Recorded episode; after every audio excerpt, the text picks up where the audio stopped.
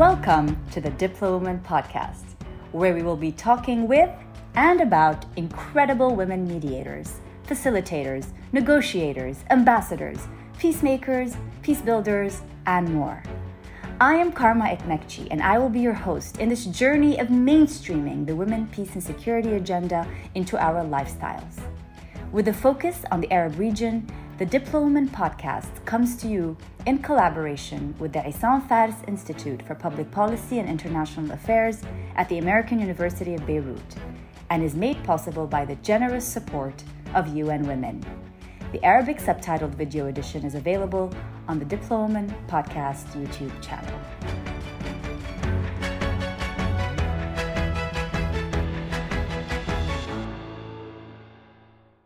We're thinking out loud with Her Excellency Zineb Touimi-Benjelloun in this sixth episode of the Diplowoman podcast. Zineb is a UN career diplomat. She was a previous UN resident coordinator in Albania and in Kuwait.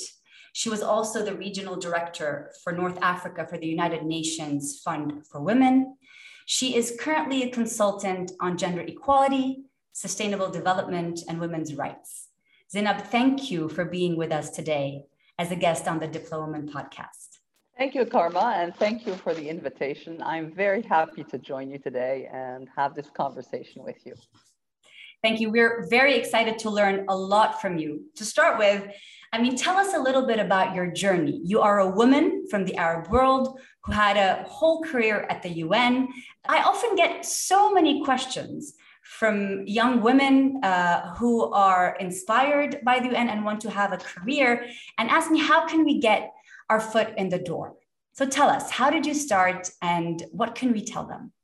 Well, Karma, that's going a long way back. And um, hopefully I'll be able to remember how it, ha- it all happened. so even as a young child, and uh, I grew up in Morocco, in Rabat, in fact, and I uh, did my primary and my secondary education in Rabat.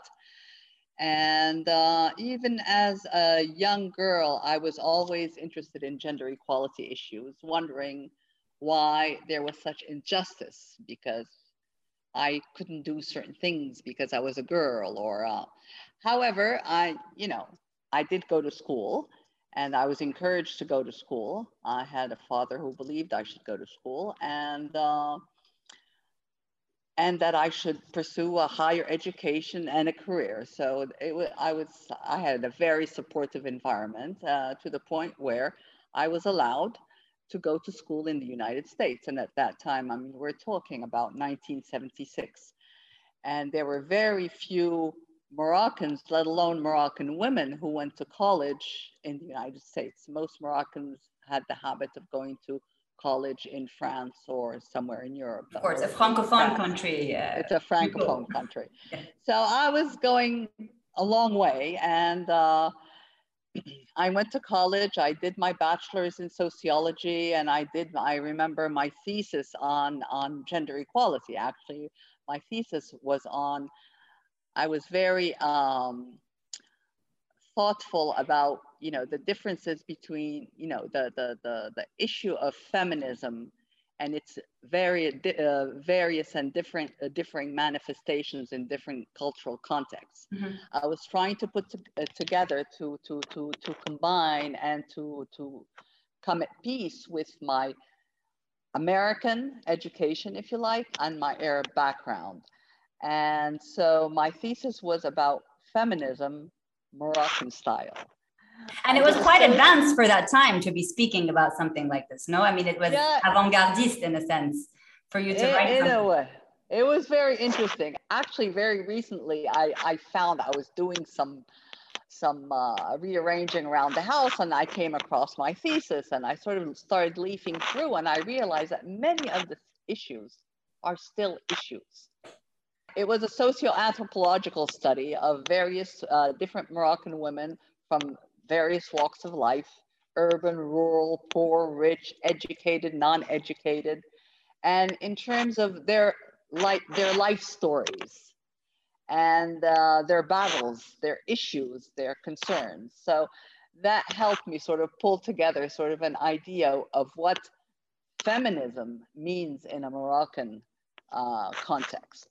So, and, and did this and was this thesis sort of like a stepping stone to get you to your first job, let's say?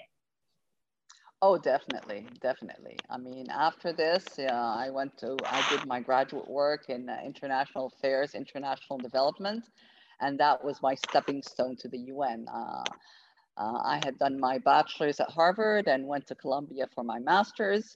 And uh, and we have that connection. So and we have that connection. There you Hi, go. our SIPA friends. this is like a shout out to all of our SIPA friends. That's right. And I don't know if you uh, during your time, but during my time, part of the credits that we had to get was practical experience. So we had to do an internship somewhere. Sure. We did so that. I too, didn't.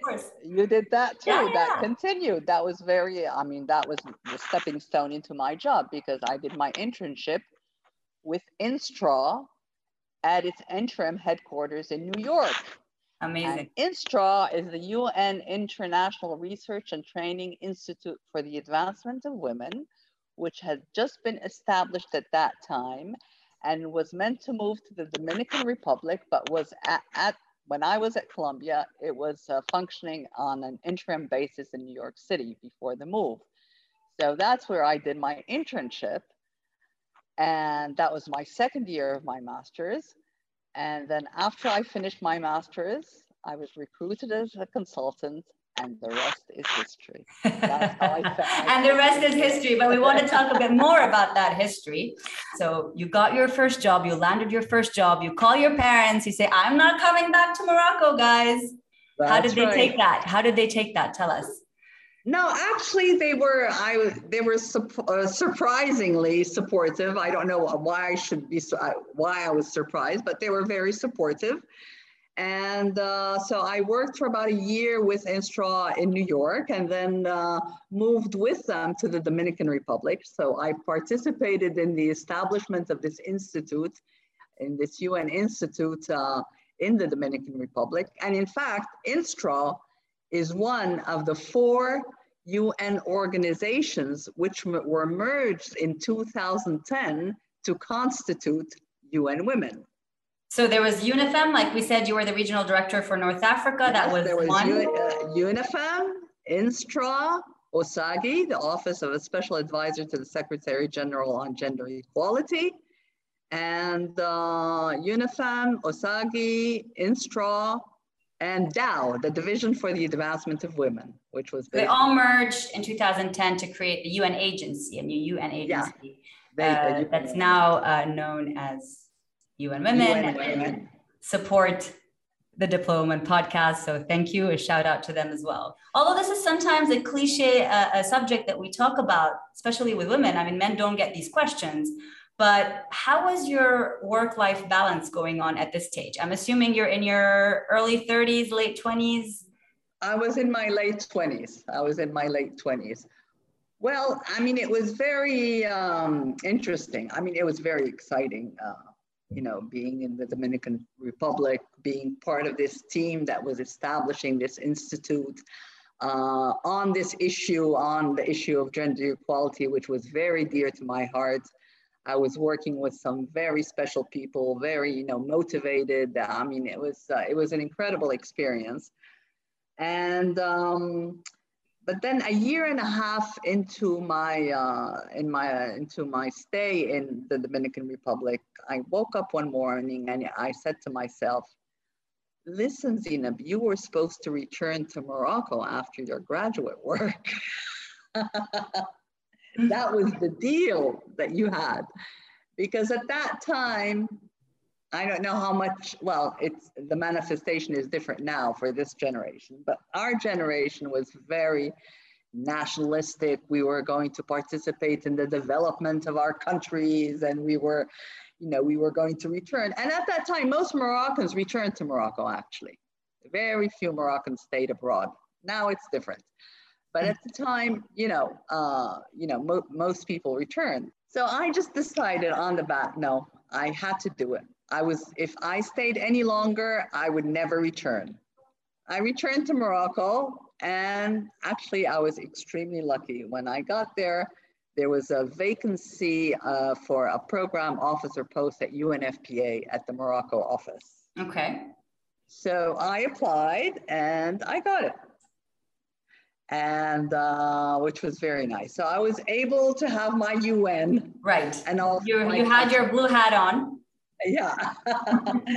so that's how I started with UNFPA, where I call UNFPA sort of my formative years mm-hmm. uh, as a young program officer. That's where I really learned programming, where that's where, you know, it was very, uh, very, very formative. And that's when I got married and had my two children. Your two daughters? So my, my, two daughters, yes, mm-hmm. yes. I have two daughters. Now they're adults, but uh, so, uh, and then after that, um, after that, uh, I, I moved to UNIFEM, which is the United Nations Fund for the uh, UNIFEM had did not exist in, in Morocco at the time, but they had decided to open a gender advisor's office for Morocco, Algeria, and Tunisia based mm-hmm. in Morocco. So it was like, okay, this might be interesting. I mean, first of all, it, will be a pure focus on gender equality issues, which was, mm-hmm. of course, my passion. Which we're going to talk a little bit more about later because I want to see, you know, when you fast forward 20 years, where do we stand on some of the issues you worked on 20 years ago? I'm curious to to learn Definitely. about that. So, so um, so that was uh, that. So that was interesting because that was a stepping stone in my to my back to my international career mm-hmm.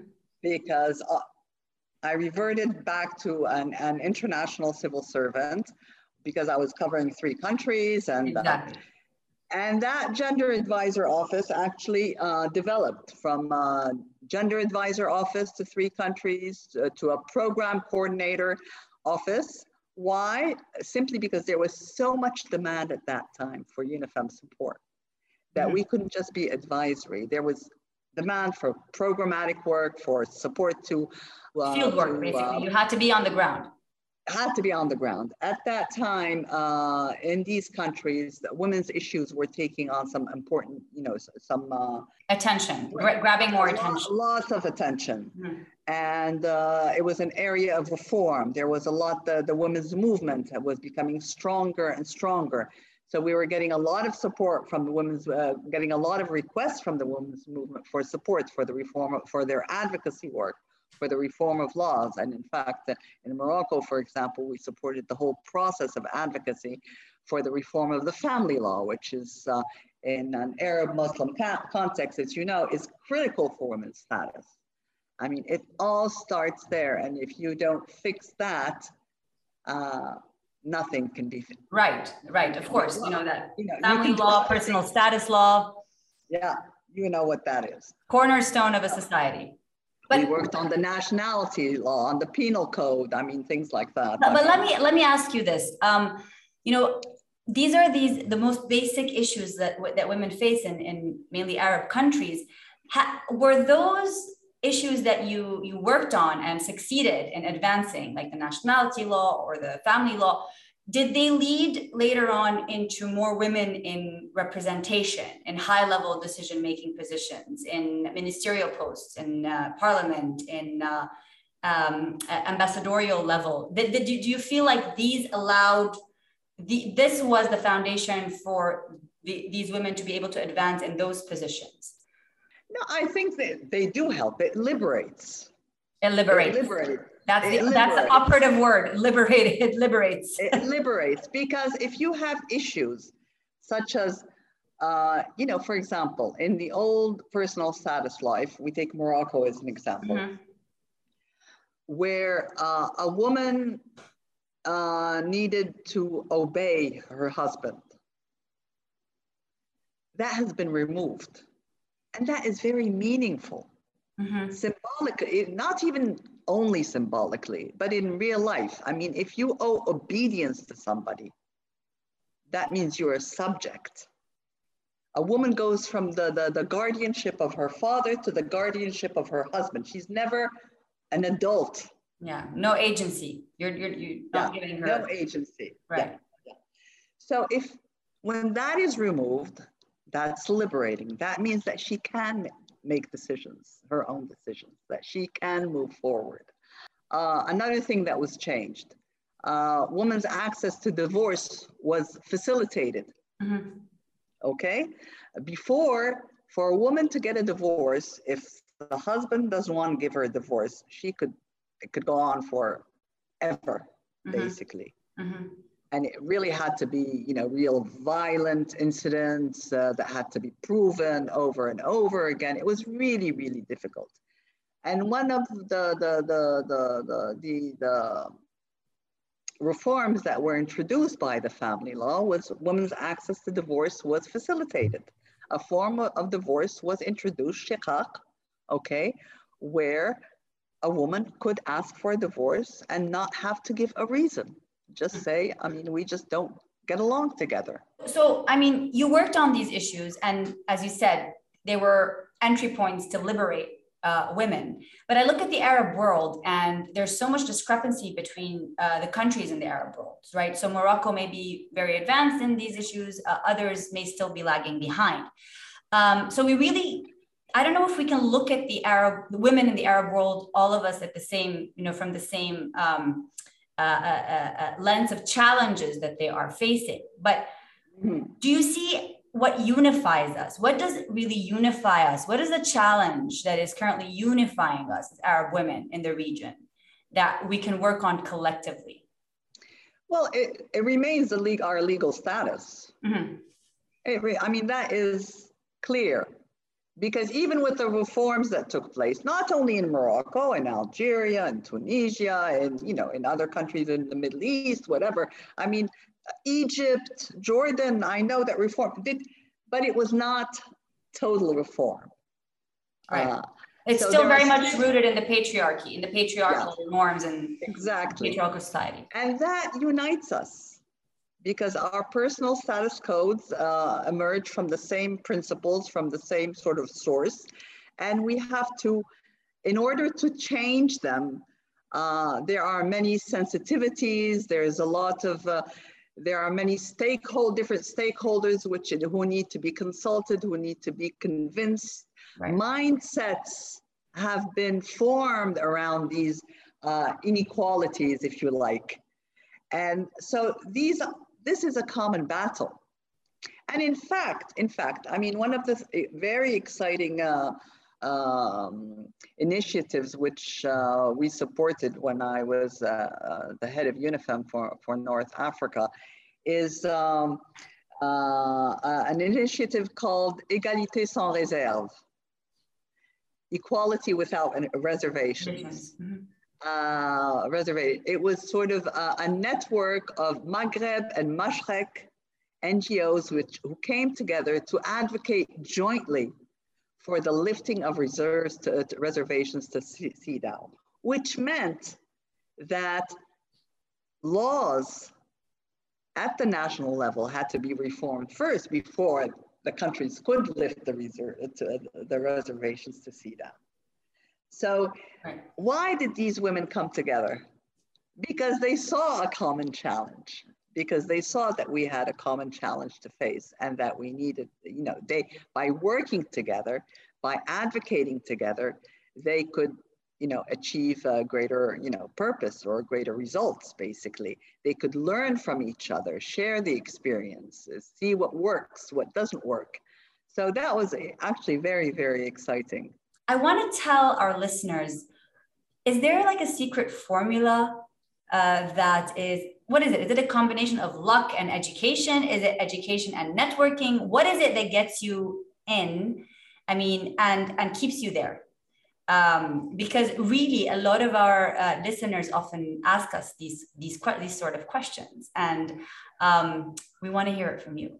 No, well, I mean, how do you get into the UN? I mean, everybody has their experiences. I recounted my experience basically, you know. Uh, but what advice would you give? What's something they should focus on more than something else? Yeah. Well, I think what they need to, what people or young women or young men for that matter, uh, with their interest in the UN, if they're interested in working with the UN, is one of the things to try to volunteer with their field offices at the country level. Now I'm talking about the Arab world. So, you know, we in yes, we want to focus Arab on the Arab country, world. In every Arab country, there is a UN office. Uh, I mean, there are UN agencies, depending on their interests. I mean, they can approach these uh, these agencies, see if there are any internships, uh, you know, uh, available, um, volunteer to do work, uh, get involved, basically. Uh, working with NGOs, depending on your field of interest. Of course. Working with NGOs gives you very important experience and very valuable experience for the UN.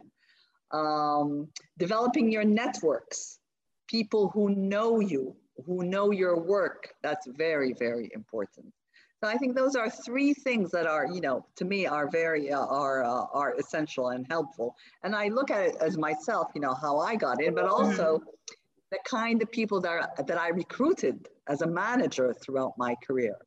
So it's usually, you know, in my field, it's often people who, who've worked with uh, NGOs uh, on the issue, who've been very mm-hmm. active, uh, who I, you know, I've seen their work outside of the UN. So, you know, that, that was an added value. who have volunteered, who came in as interns and uh, proved themselves to be, you know, really, really valuable and who are able to to to connect and network with different people and with you know and different uh, you know departments and able to you know show their value and demonstrate their worth basically that's very that's very useful advice so you moved around quite a bit though after you got married and had these uh, two lovely uh, girls uh, you had to move again because of your career right uh, uh-huh. and again i don't want this to sound like a cliche question but it's a reality. I mean, many of us uh, uh, think twice before we apply to a certain job, go to a certain job, because we feel like maybe we, you know, we can't pick up our families, and you know, our partners may not want to move, and and all that. And and uh, I think here we need to also address a little bit the men listening to us, and and and uh, you know, give us a give them a few a couple of uh, our own two cents of of how you know they can be helpful in advancing our careers. What was your experience in this? Well, my experience, oh, well, very interesting. So I started as an international working in New York and in the Dominican Republic, but then I there I was single, so it was not uh, an issue. Then I decided to return to Morocco and I did get married and had children. And the agreement with my husband, who was very supportive, I mean, I have uh, no complaints uh, on that level, on the contrary. He, he was very supportive. And I have to admit that uh, even the marriage took place because of a certain mentality. We understood each other on certain levels. So he was very supportive and very proud, but we were realistic, basically. It was like a discussion. Okay, yes, after a certain point, you're going to be asked to to to to to rotate. I mean, that's the name of the that's game. The deal. That's the deal. Yeah, that's the deal. However, he has a job and he has a career as well. Right. Okay. So how do we balance these two? My career, his career. His career is in Morocco. Okay. My career, if it's, it's everywhere, going to develop, is going to uh, you know have to go beyond. So the issue was this. Okay, fine. Let's wait until try to stay put until the girls get their baccalaureate or high school diploma, mm-hmm. and then they go off to college and then, you know, then you can go wherever you want and uh, I will join you. He would take early retirement and join me, basically. So that's how it was. And I was very lucky, you know, because I, you know, after UNFPA, then the UNIFEM regional post opened and the regional office. So that gave me an international opening, but at the same time, I was based at home. So you know, I did not disrupt the family. Yes, I was traveling a lot. I was absent a lot of the time for sure, but at least they were stable. Uh, and, you know, my husband was able to pursue his career. Now, after that, then the girls, you know, uh, the girls had their baccalaureate. They're three years apart, and it was like, okay, now it's time to start thinking about moving. I was uh, proposed by UNIFEM to pass the, the RC assessment, which is a, an exam or sort of an assessment that all potential resident coordinators have to take to see if they are suitable to become resident mm-hmm. coordinators. Mm-hmm.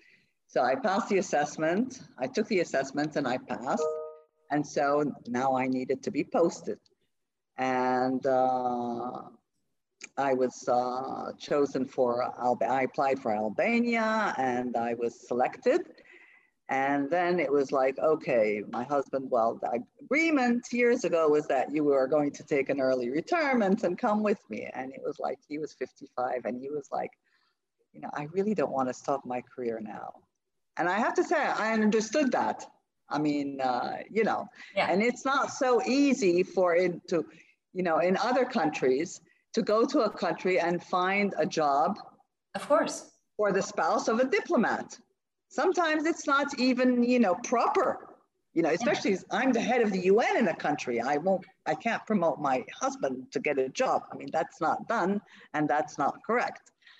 So it was like, okay, okay. Then we said, you know, at this point, we'll, you know, we'll have, uh, you know, he'd stay in Morocco. I went to Albania. And of course, we tried to see each other as much as possible every six weeks. It was not too far. Uh, so, you know, we managed it that way. Every six weeks, either, you know, he came to Albania or, you know, I came. So you made it work.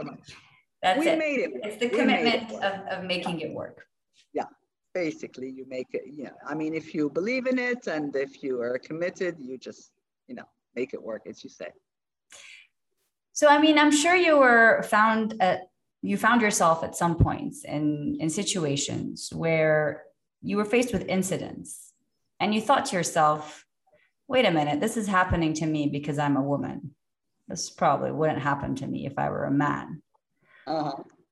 um, tell us an anecdote, something that happened to you in the workplace that you felt like this is happening to me because of gender? well, there are some funny incidents actually um, at the very beginning uh, of my career, and not with the UN. Actually, when I returned, uh, when I returned uh, from the Dominican Republic to to to Morocco, before I got the job at UNFPA, I was applying to other jobs because, you know, uh, I was not certain that I would get the UNFPA job. I had applied to this private sector multinational. It was actually a multi, I think I could say that. It was a multinational. And here I come with my Harvard and Columbia diploma, two or three years of experience at the international level and they were very happy to receive me, but uh, what they had to offer was a secretarial job. And I just mm-hmm. said, okay, well, is that all you have to offer? Yes. I said, well, thank you. I, you know, thank you very much for receiving me, but uh, I cannot take that. And the guy actually said, well, you're not going to find anything better. Wow. Maybe find his email and shoot him an email and tell him what happened after that. and that was shocking. I mean, even at that time, it was shocking. You know, I mean, that would, uh, and this was a multinational. You know, okay. And then there was this international organization. I mean, non-UN. It was. Uh, I had applied there and I had done my homework. I mean, the work was interesting. I had looked at their recruitment procedures, their uh, salary scales, things like that. So, you know, I knew more or less, you know, what to expect if I got an offer. And so I went through a series of interviews. It was done very well. I went through a series of interviews and, uh, and got to the big boss. And I was sitting with the big boss, and you know, he was very happy to receive me. He said, "You have a very good profile, good experience, whatever. We offer you this post, uh, and uh, with this salary." And I'm like, "Well, because it was 50% of what I expected." Of course. Or of what I knew people of the same grade were getting, men for that, you know, young men at that. It was half And he saw the shock in my face. He goes, well, what, what do you expect? I mean, did you expect to receive the same salary you got at the UN, you know, as an international? I said, certainly not. You know, I was not expecting that, but I was, you know, expecting at least parity. Uh, you know, with my with my no, male peers. Tell him, I didn't tell him that. I at least this amount, which was what I knew they, they were giving to young men or young prof- professional men. Mm-hmm. He goes, well, if that's your minimum, what's your maximum? And I said, well, it's up to you, sir. so he was. Hey, he, yeah. I, I guess he thought I was obnoxious, but you know. yeah, and this is this is you know this is an issue that we face uh, every day as women, especially in the region. And still, and it still. is very much. It is very much. I mean, you you know you you talk to friends, you you go to coffee, you talk to your male peers, and. Uh, and you you suddenly find out that somehow you know with the same level of expertise or even more you get paid less. And i think we need to start talking about this. You know we should crush this taboo that you know uh, of course men are going to be paid more because they're the breadwinner. I don't think you know this is this is uh, an argument that flies uh, at all. Uh, it never did but i don't think we should uh, you know let it or allow it to fly anymore. And uh, and it's i think I'm, I'm i'm i'm seeing more and more women being able to speak about about this. And i'm very you know glad that you raised this issue uh, because it's such a pressing issue. And um, uh, girls always feel, or women feel like, you know, I we shouldn't talk about money, right? There's always this yeah, it's difficult. yeah, of it's course. difficult. Like, how do I bring up the subject? How do I say this is not my market value? I deserve much more. But I think we need to, you know, mentor more and more young women to be able to have the courage to speak up about about this uh, this issue. So thank you for for bringing it up. Definitely, thank you. Um, Zineb, you are a member of the Mediterranean Women's Mediators Network, and mm-hmm. actually that's where we met. Um, and uh, um, that's where I was inspired by you in a sense. Uh, and this is how, you know, I felt this, uh, this cosmic connection that brought us together. Uh, but you are in this network because you believe in peace building, in mediation, in conflict resolution. And we come together as, as women uh, from uh, the region uh, with similar challenges. Um, with, with, with, with the challenge that we are not very present in peace talks and peace processes and conflict resolution a, in a neighborhood that really, you know, is failing uh, miserably and bringing peace to its people. So, um, what's your take? I mean, we know what the literature says. We know what you know. We we know what is what's proven and what's not. But in your own words, you know, what do you? How do you see the value that a network, such these kinds of networks, bring? And what do you think we should be doing together to push more women uh, from a younger age to be engaged in, in dialogue and peace building? Yeah. Well, from for me, it's very it's simple and it's complicated. It's very simple because I know we have so many talented women in this region. I mean, I've worked with the women's movement in this region throughout most of my career. I know how, how competent they are. I know what they've done and what they are capable of doing. So it's not a question of competency. It's there. We just need to open the doors. And you know, as in the issue, we've done it elsewhere. For example, in the in the area of political women's political participation. You know, we we were always told, but women don't want to to to uh, you know uh, to present themselves to you know political office. They they they don't get involved. They don't. As soon as soon as quotas were applied the doors were flooded.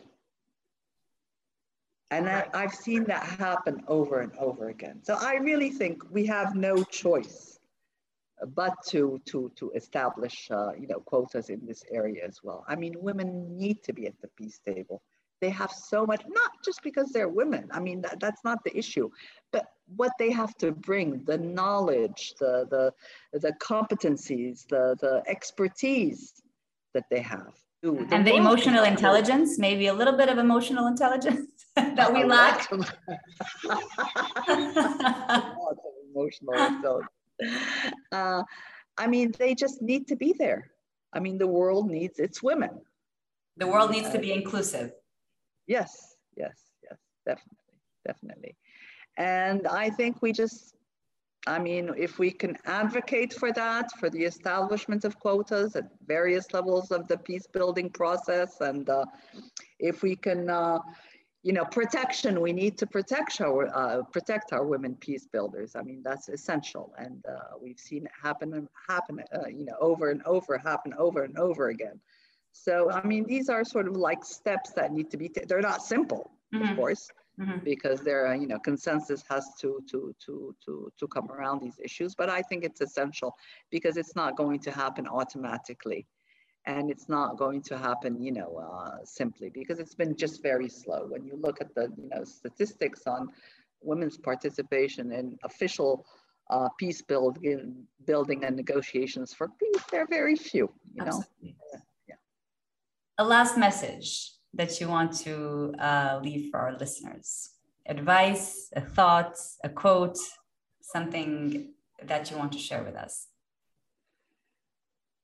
well, I would like to tell the young women and men who may be listening to us that, you know, uh, we've come a long ways. I mean, if I look at my generation, if we've spoken about the story of my life in this podcast. Okay. so, in, in and, a very short period of time. So, we're not doing you justice, but we're doing our best. no, no, you've done quite well, Karma. So, a lot has been accomplished. We've come a long ways, but there is still a lot, a lot to do. Uh, we haven't uh, advanced. I mean, when I look back 30 years back, uh, 40 years back, what my ambitions, I thought, you know, by 20 years, when I was 20, I thought that gender equality was going to be resolved 10 or 20 years later, max. Well, no, it's, it's not. Uh, we've some major gains have been made. I mean, in, in, the education area, if we look at the Arab world, in the education area, in the uh, health area, but employment is a disaster. The employment right. it, it is a, a, catastrophe.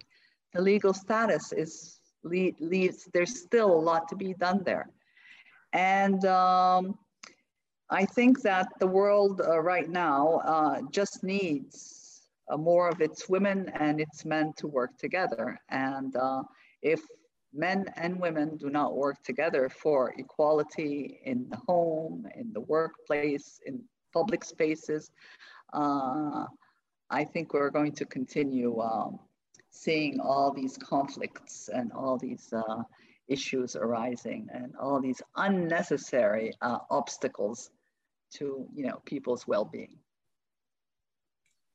Zineb Touimi Benjelloun, thank you for being with us on the Diplowoman podcast.